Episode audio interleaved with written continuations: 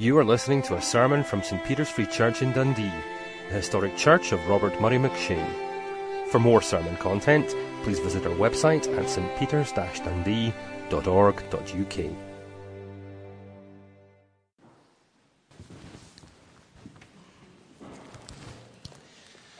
Now, scripture reading is, I believe, on page 1179 if you're using the Church Bible, 1179, Philippians chapter 2. And uh, this evening we're going to read verses 5 to 11 and focusing our attention this evening on verses 9 to 11. The context in which Paul's writing, he's in prison, probably in Rome.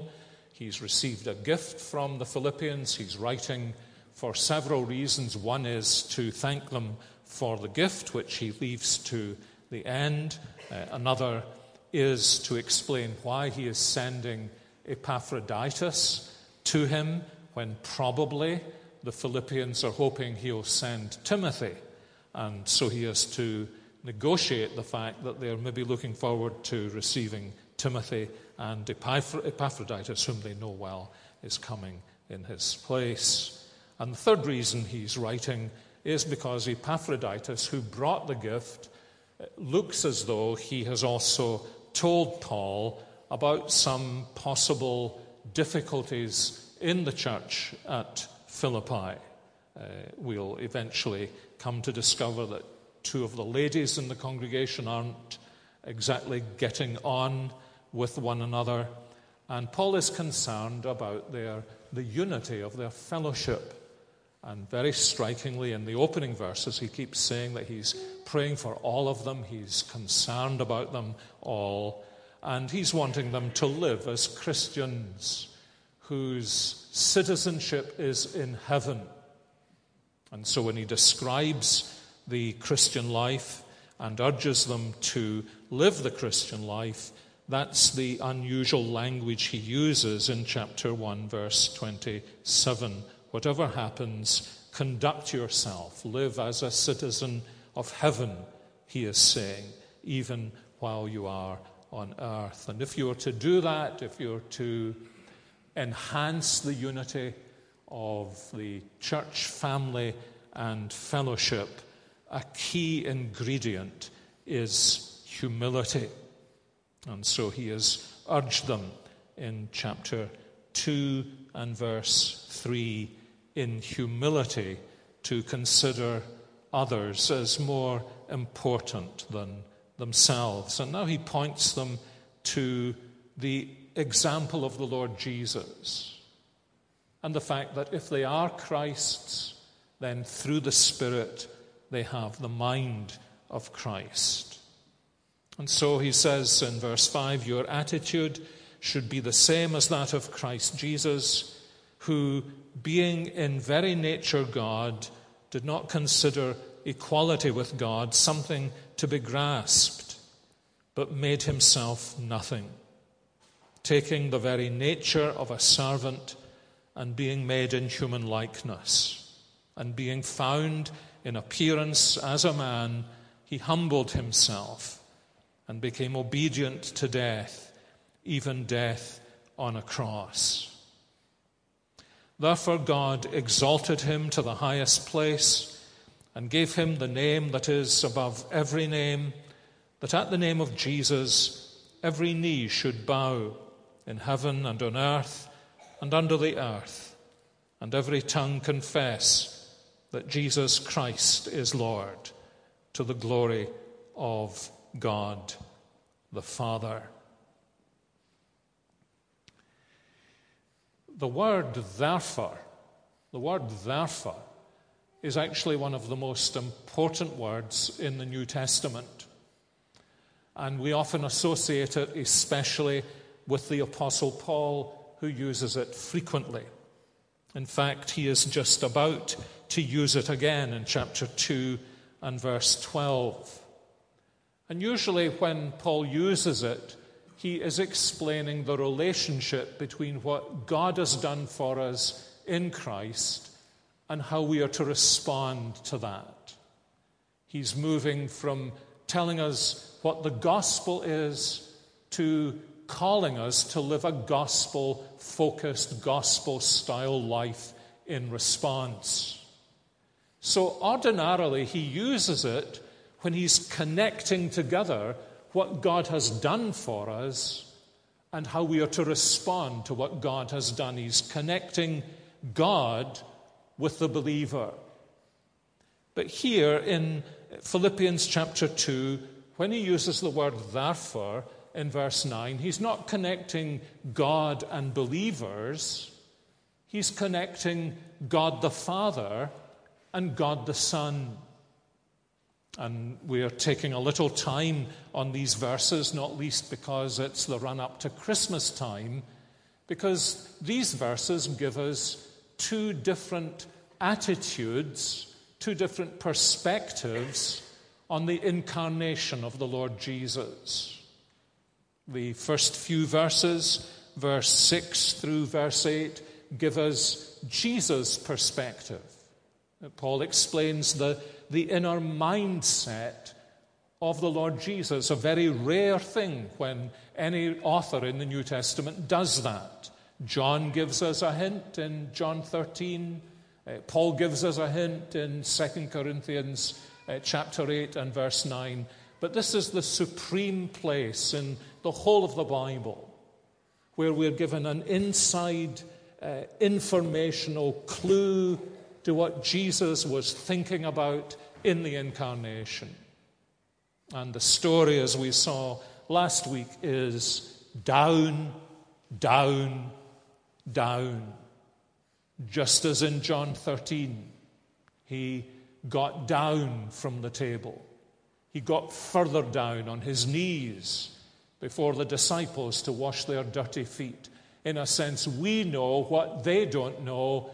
That is, he went even further down and he washed the dirty feet of Judas Iscariot, who was to betray him.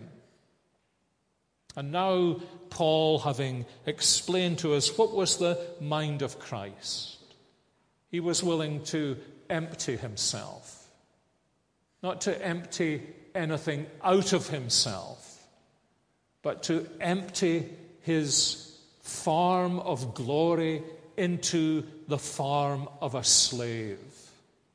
And then, even as a, as a slave, to die the accursed death of the cross in humiliation and under the judgment of God, fulfilling the word of Deuteronomy that Paul quotes in Galatians chapter 3 that the one who hangs on a tree hangs there because he is under the judgment of God and accursed of God.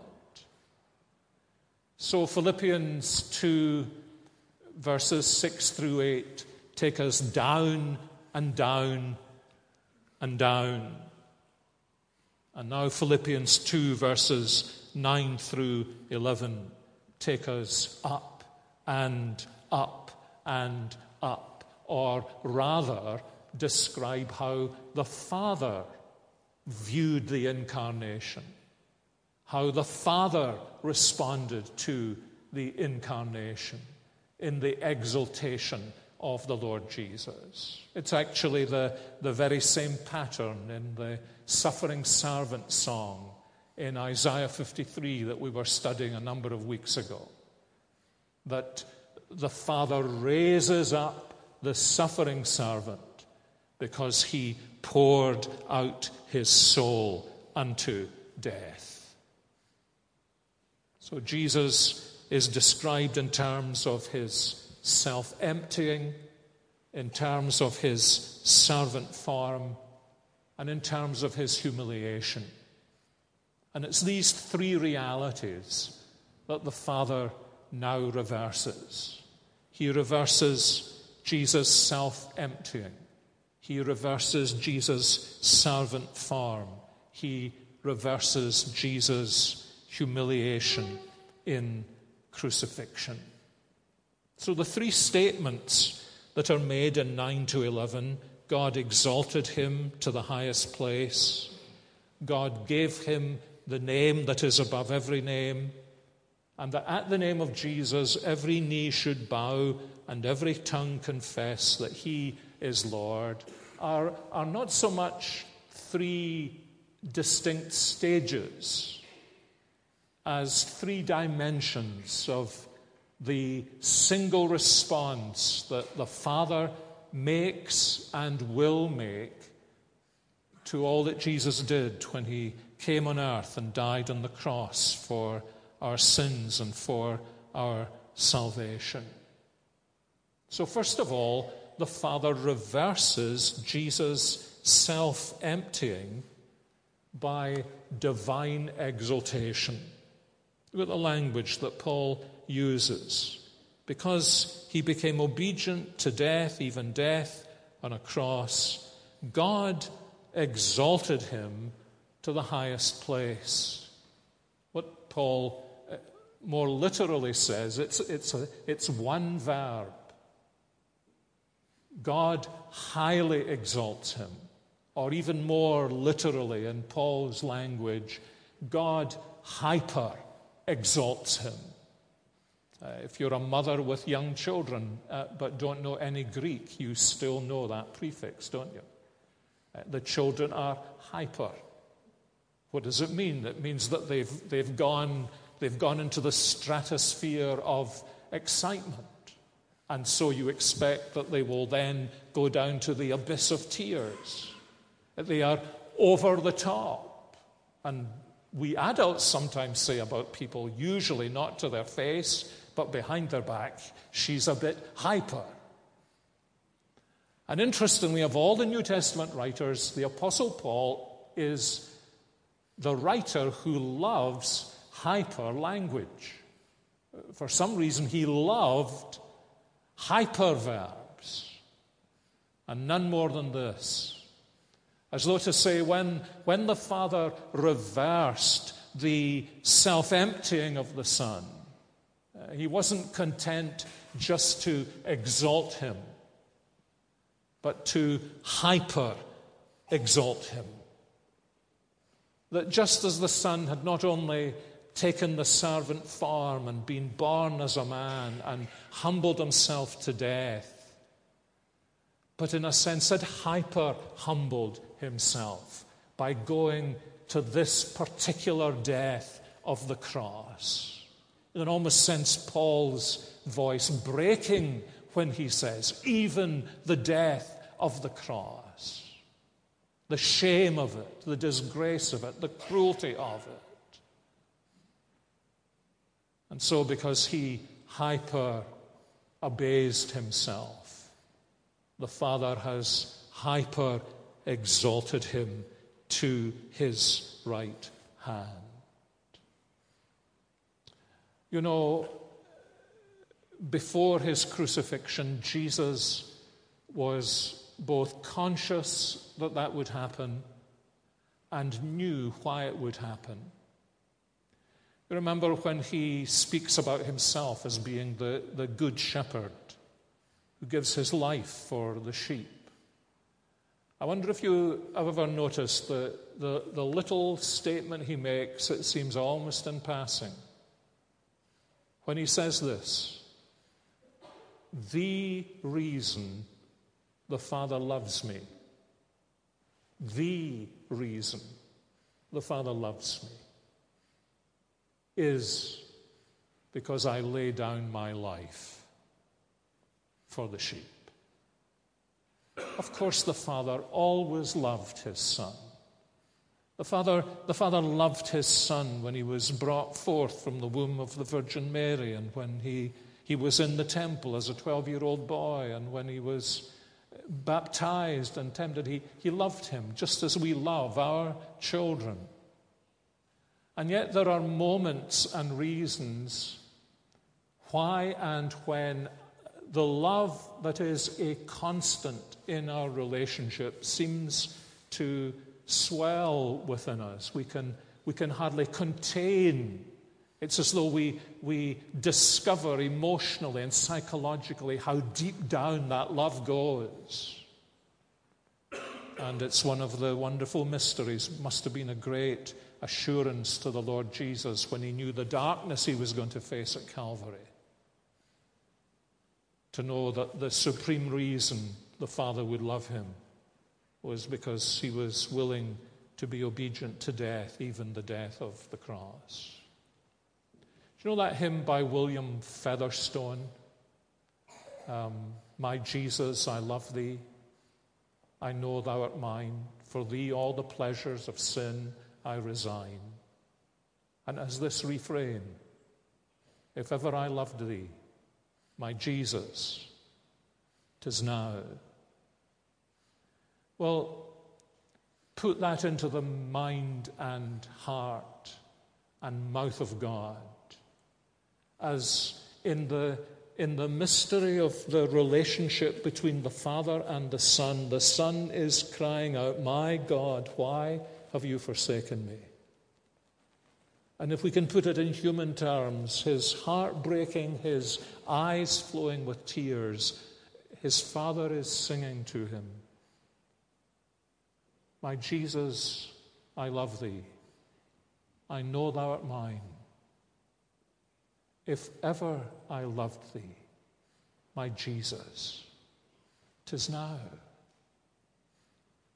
And that's the reason for his exaltation. Um, it is that the Father, and we'll come to this, the Father who has seen him in the depths of humiliation wants to raise him to the heights of exaltation, to reverse his self emptying by this supreme exaltation. And so he does this by raising him from the dead and by bringing him home to heaven. So there's the reversal of his self emptying by his divine exaltation. Therefore, God, who loves him, exalted him to the highest place. And then he reverses in the second place the servant form that he took. He was in the very form of God. He, he, he didn't count that something that he could uh, or wanted to hold on to and say, I'm not going to that humiliation for their sakes because of who I am, but rather he emptied himself and took the form of a servant. Really, it would be better to translate that form of a slave, wouldn't it? Uh, he went down that far. And now says the apostle, whether this hymn, if it was a hymn, was composed by him, he, he certainly made it his own. Now he has taken the one who was in the servant form, and he has given him not the name of slave, but the name that is above every name. Now, you ought to be asking the question what is this name that he's been given above every name? because Paul doesn't, doesn't you know, why, why don't you spell this out for us, Paul, so that, so that New Testament scholars won't be debating what this name is? There are certainly many Christians who think that the name that is above every name is the name Jesus, because Paul goes on to say that at the name of Jesus, every knee will bow. But it can't be the name Jesus, can it? Because he wasn't given the name Jesus in his exaltation. He was given the name Jesus in his humiliation. You'll call his name Jesus because he'll save his people from their sins. So he's not given the name Jesus at his exaltation, but in his humiliation. Perhaps it just means name. You know, what we sometimes say about people, he's really made a name for himself. But Paul doesn't say that he's going to reverse his servant form by uh, giving him any name. or letting him make a name for himself, but the name.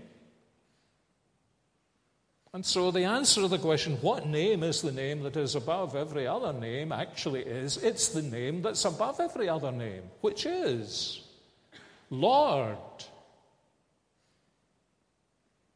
Remember, actually, I'm sure this is in Paul's mind as he, as he writes these words or dictates these words. Words of Isaiah 45, you remember? That every knee will bow to me because I am the Lord. And certainly anyone who was, who was reading this with any kind of acquaintance with the Old Testament knew that that was the name.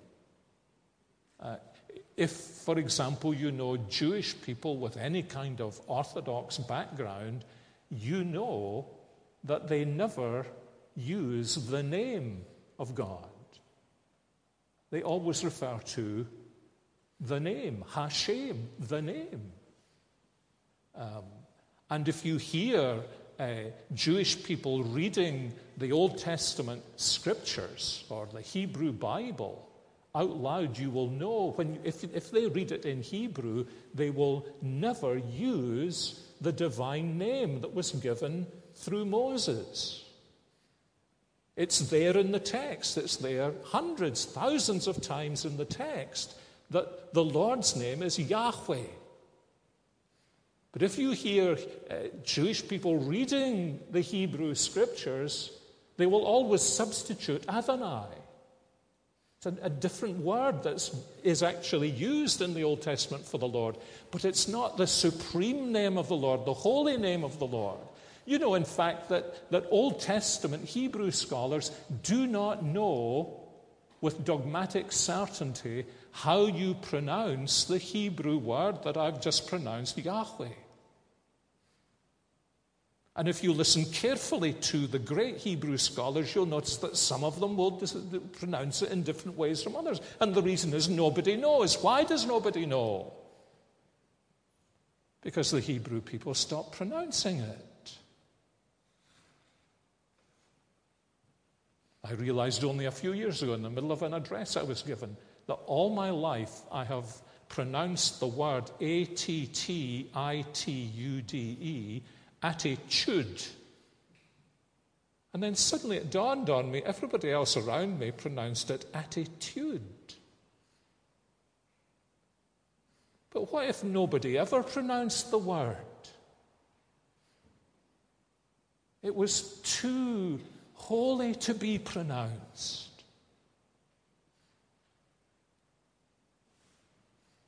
And, and you, can, you can sense that, there, there, was, there was probably originally a motivation of awe and reverence that drew them to a false conclusion.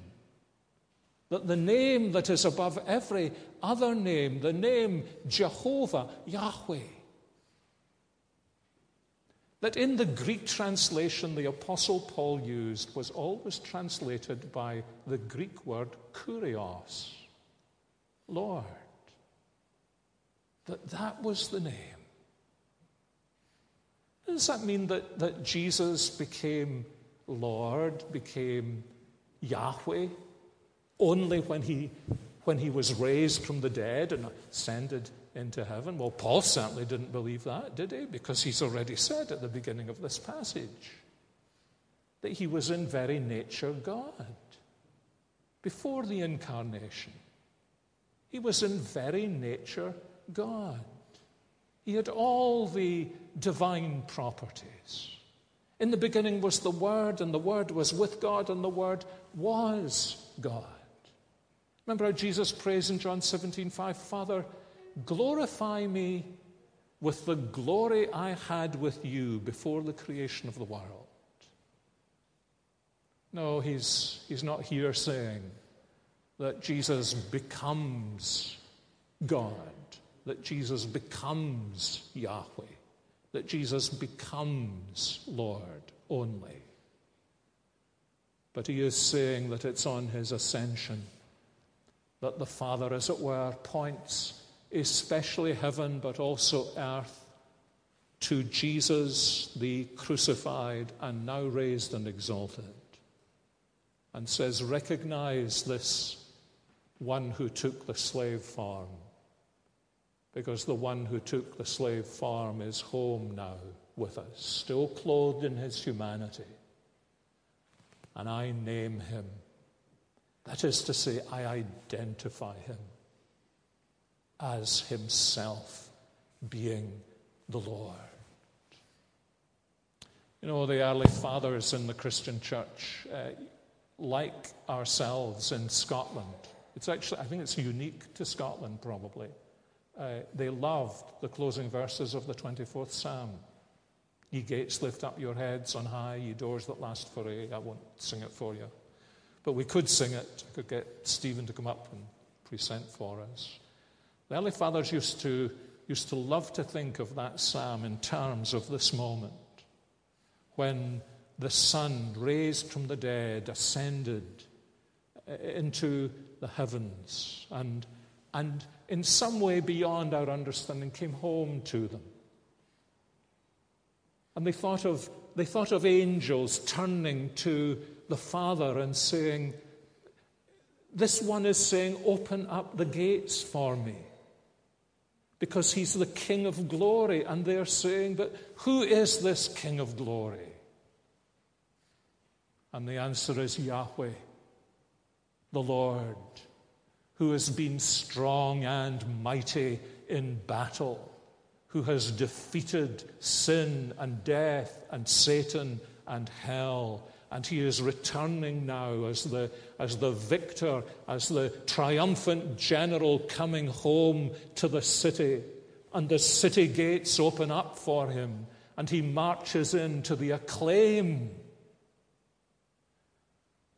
And those of you who remember this from being murdered by high school Latin, you remember that when a general was given a, a triumph, they stuck a slave into the chariot with him. And every hundred yards or so, he would pronounce two Latin words homo es. Remember, you're only a man. And it's almost as though here, what Paul is saying is our our general has triumphed. He, is, he has gone home in victory. And there's no slave in his chariot who became a slave for our salvation. And the Heavenly Father himself is saying to him, not homo es, but deus es. You are the Lord. And all heaven is encouraged to welcome him in and the church on earth encouraged to welcome him in because he is none other than the King of glory. And so his self emptying is reversed by his divine exaltation, and his servant form is reversed by his regal coronation. It's always a trick question, isn't it, that you can ask people from other countries who like to think they know a great deal about Britain, you ask them when Elizabeth II became queen. And they will almost always say 1953. And you'll be able to say, Got you! Because she became queen in 1952 on the death of her father. But the coronation was the next year when she who was queen was acclaimed as queen. And it's something like that, isn't it? He was in the form of God, but took the form of a servant. But now he's, he's gone back for he's gone back for the coronation, to be crowned. For all angels and archangels and cherubim and seraphim to be told, This is your Lord. He's home from the battle and triumphant majesty. And actually, you know, in the midst of all the discussions that Christians have about the Holy Spirit and the day of Pentecost, this is actually the meaning of the day of Pentecost. When Peter was asked, What is going on here? Are these men drunk? He said, No, you need to understand that this is the visible evidence that God the Father has pronounced him, Acts 2 33 to 36, has pronounced him to be both Lord and Christ. Uh, some of us are old enough to remember the coronation. Remember, we were, I was in, I think, in primary one. We all got, we all got gifts. And then everybody started squabbling because the kids in Glasgow weren't as, getting as good gifts as the kids in Edinburgh. And anyway, my mug of sweeties was broken on the second day, probably worth a thousand pounds today. But there was this amazing celebratory distribution of gifts, which, of course, is exactly what happened on the day of Pentecost. It was the visible evidence that Jesus who had emptied himself, was now exalted and was pouring down through the Holy Spirit the gifts of his grace upon all flesh. His task had been fulfilled, and now the gifts of the King were being distributed. So his self emptying becomes his exaltation, his servant form becomes his coronation. And then, thirdly, his humiliation to the death of the cross becomes the universal submission of all that is in heaven and earth and under the earth. Remember how John describes that humiliation to the cross, how, how the Roman soldiers played king for a day with him and they, they put on one of the, the senior officer's robes to make him look like a king, and they made a crown of thorns and pressed it down his head, and they, they put an artificial uh, scepter into his hand as a symbol of authority, and they, they bowed down, Your Majesty, Your Majesty, spat upon, despised, bloodied, humiliated, taken out to be crucified the most disciplined men on the face of the earth, these Roman soldiers, humiliating the Son of God. And now, says Paul, that humiliation will be put into reverse.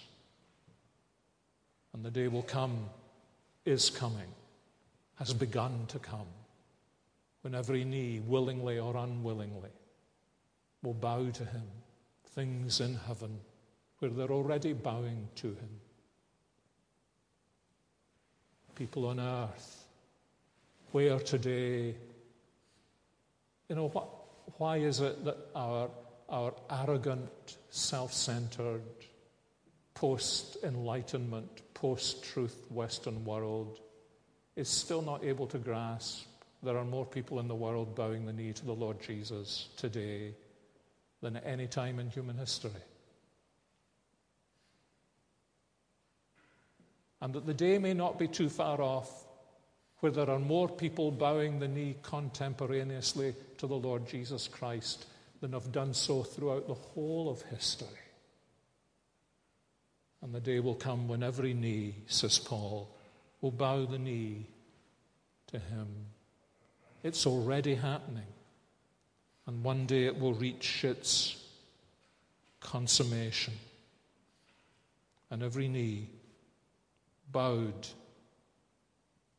to him. You know, if you were not a Christian and you read that, it might greatly irritate you, and you might say that will never happen.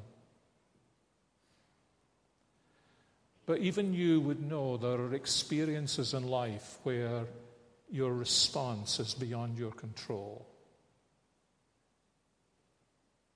You see something that overwhelms you.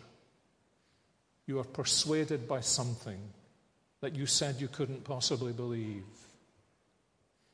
It isn't that you will need to be willing to do this.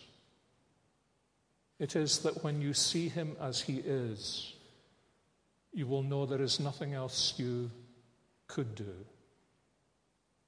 And the sight of him would constrain you willingly or unwillingly, to bow the knee and to say, He is Lord. Why then? Why then does Paul say? Do you notice how this whole passage ends? That at the name of Jesus, every knee should bow in heaven and on earth and under the earth, and every tongue confess that Jesus Christ is Lord, to the glory of God the Father.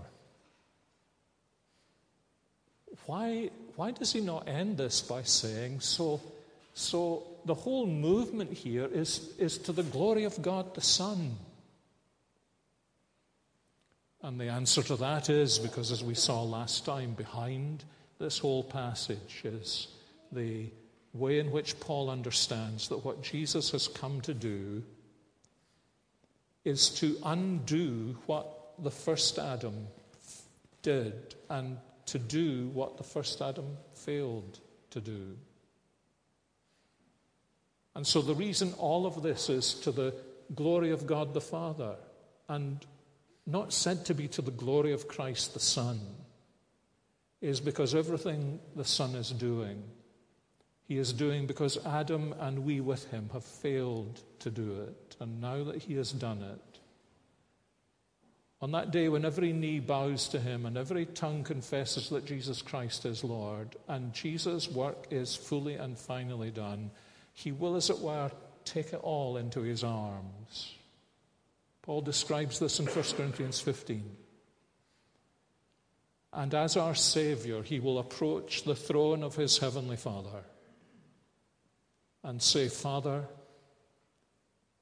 what they failed to do, I have done and I've done it for you. And it's all for your glory. And so Paul is teaching us, he's, he's, he's, he's teaching these Philippians a very simple lesson because he's urging them to humility. That's the, amazingly, this extraordinary passage is here to teach us humility. So why does he, why does he spend half of the passage speaking about Christ's exaltation. Very simple reason. Remember how Peter puts it? Humble yourself under the mighty hand of God, and in due season he will exalt you. The way to gain life is to lose life. The way to share in Christ's exaltation, his reign, to joy in his superlative position is to humble yourself. And yet, at the same time, for these fearful Philippian Christians, there's a great message here, isn't there? They're a small group of people in a Roman colony, they're under Roman law, they're living in a totalitarian state.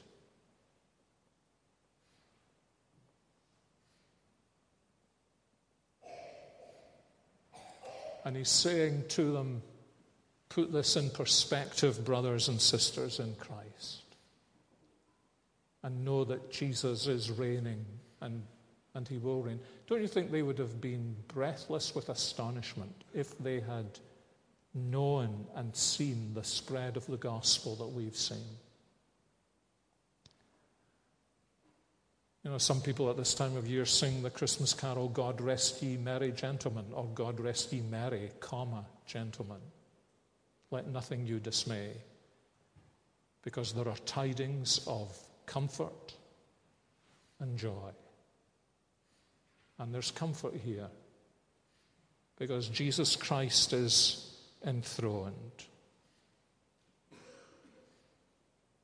And there's joy here because the one who has been humiliated is the one who has been exalted. Looking back over my life, there are moments in singing that have been kind of specially significant to me. And every, every year at Christmas time, when we're singing Cecil Frances Alexander's carol written for children, and we move through the life of Jesus and we think of his childhood and manhood And then we come to this, and our eyes at last shall see him through his own redeeming love, not in that poor lowly stable with the oxen standing by. We shall see him, but in heaven, set at God's right hand on high, when like stars his children cried, all in white, shall wait around. This passage is everything, my friends. It has Christ in eternity. It is Christ in the incarnation. It is Christ in his crucifixion. It is Christ in his resurrection. It is Christ in his ascension. It is Christ in his return. It is Christ in his heavenly session. And Paul is saying to them, He's all yours. He is all yours as you come to trust in Him. What a Savior! What a Savior! What a great and loving Savior. Our Heavenly Father, we thank you that you love your Son so much more than we do. And we can scarcely bear to think about his humiliation, especially because it was for us. We cannot imagine how it must have been for you to give your son to the cruel death of the cross. But we know that it was because he was obedient to death that your heart was full of love for him. And we thank you now that in heaven at your right hand, all the angels and the archangels and the cherubim and the seraphim who may have puzzled as to what you were doing in sending him for the sake of sinners like ourselves. We thank you that they are in no doubt that you have always loved him and that you especially love him for the very same reason we especially love him. Because we are able to say what these angels will never need to say that the Son of God took servant form and was crucified for us, men and women, and for our salvation. Oh, we pray that we may never lose sight either of his humiliation or of his exaltation. And as we live together as your people and live in the world, we pray that the mind of Christ may be in us as we love and care for and serve each other. And we pray this in Jesus' name. Amen.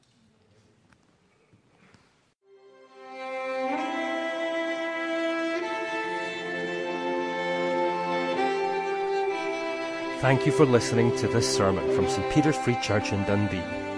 If you found this sermon has been helpful to you, please help us to continue building up and assisting the people of God visit our website at stpeters-dundee.org.uk. For information and training on persuasive evangelism and how to share your faith biblically, please visit the website of Solas, the Centre for Public Christianity, at solas-cpc.org. Once again, that website address is solas-cpc.org.